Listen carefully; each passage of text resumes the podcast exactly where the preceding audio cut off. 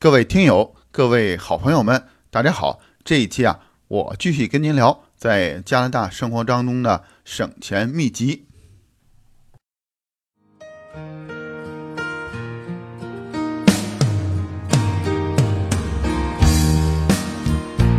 在加拿大和美国之间的边境小城，向您讲述北美生活中的点点滴滴，从亲身经历的视角。向您展现这里普通移民生活的方方面面，欢迎访问北美点滴的网站，www 点点滴点 ca。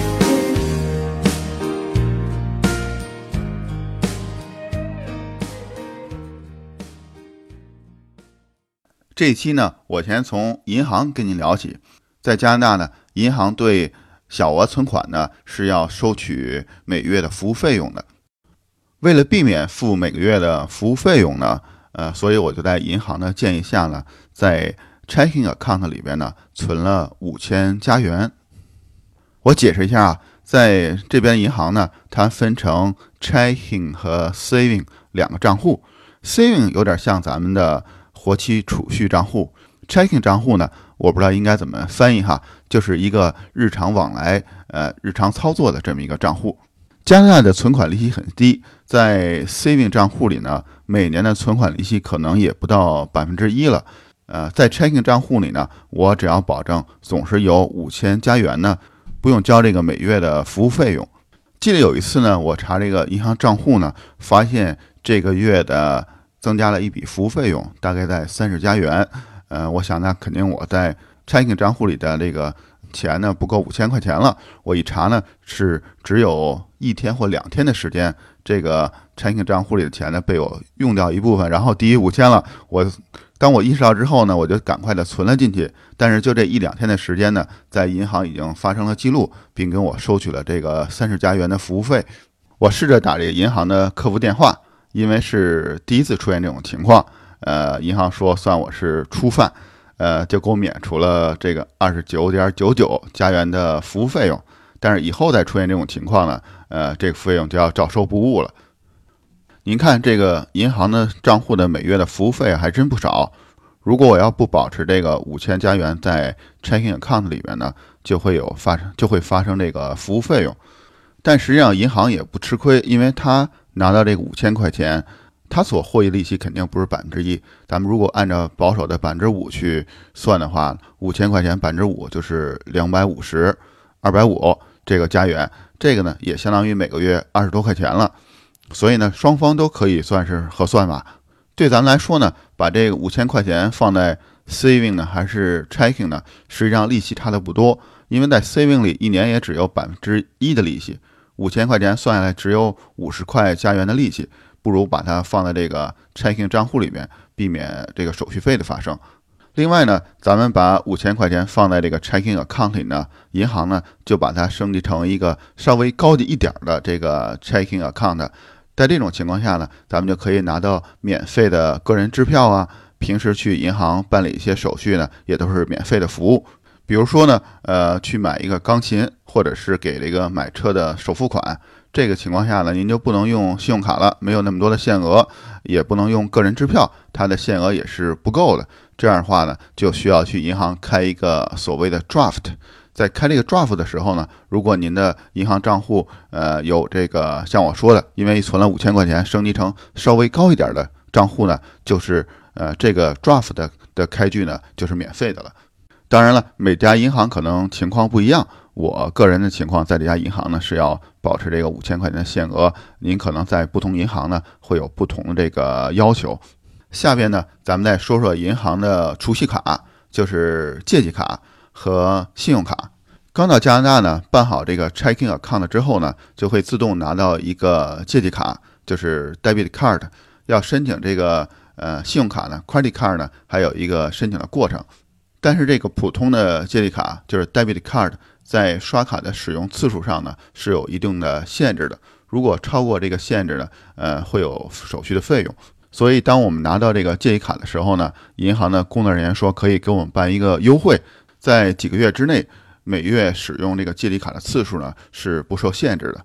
但是过了这几个月之后，每个月呢，如果使用次数太多的话，就会收取这个手续费用。不过，好像自从我保持银行账户里五千块钱的现金在 checking account 里呢，这个限制好像取消了。呃，不过具体的情况呢，要根据您的银行和您的账户的类型才能决定。但是，即使现在借记卡呢没有这个每月免费使用次数的限制之后呢，我也不会用借记卡，我用信用卡，因为信用卡有一个非常好的优点呢，就是它有呃返点 cashback。这个信用卡返点的多少呢？是很多人选择信用卡的一个标准，也是这个银行或者其他的金融机构在推销他们的信用卡的一个重要的卖点。在我印象中呢，返点一般在百分之零点五到百分之二左右。换句话说呢，就是您使用这张信用卡，每花一百加元，银行呢再返还给您零点五加元到两个加元。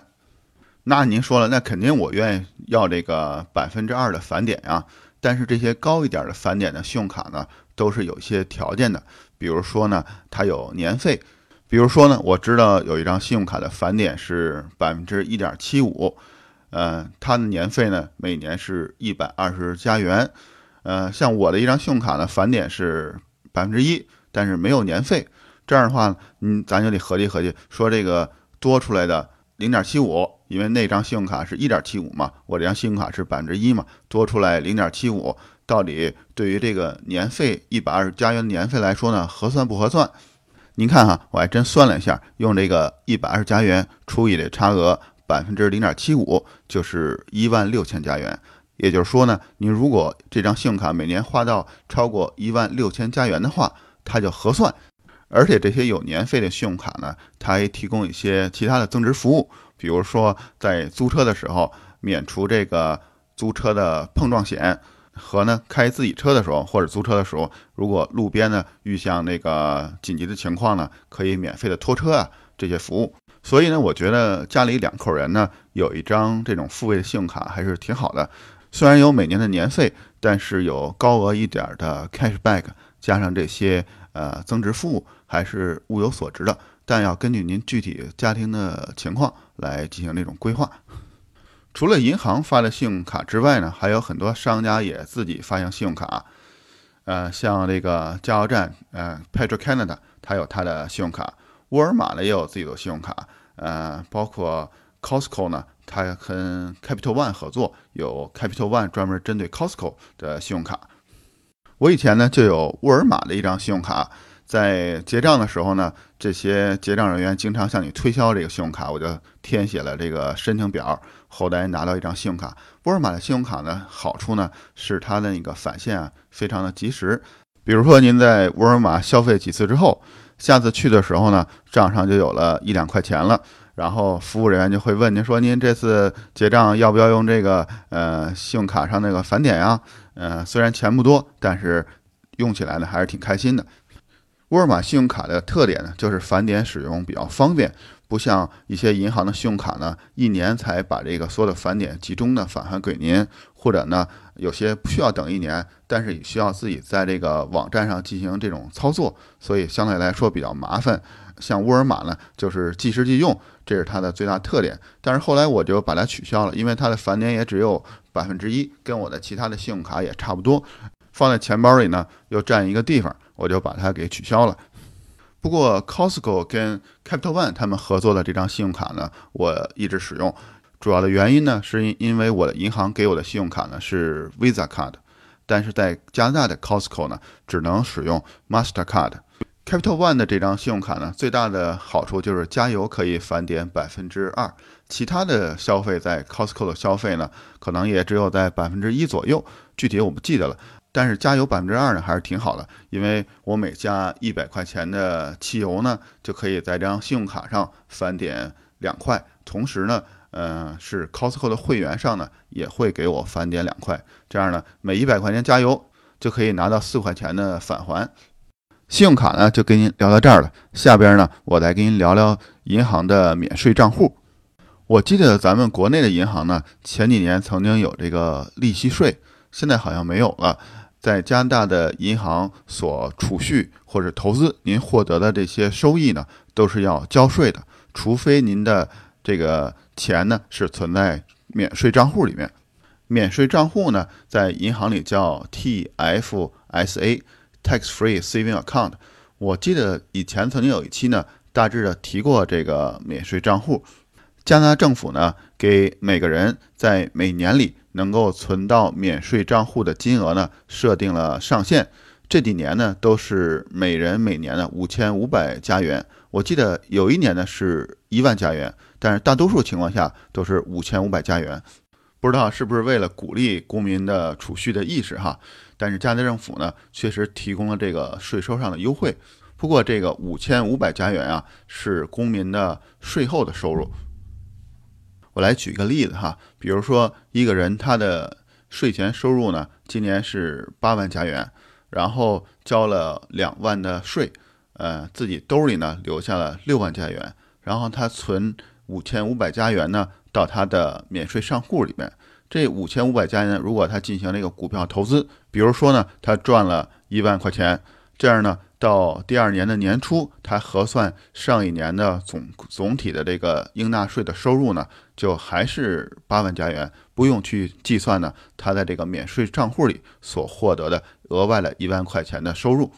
各位朋友们，这期呢就跟您聊到这儿了。这期呢主要跟您聊了银行方面的，然后下一期呢我跟您聊聊在那个加拿大购物方面的怎么省钱的办法。谢谢您的收听，咱们下期再见。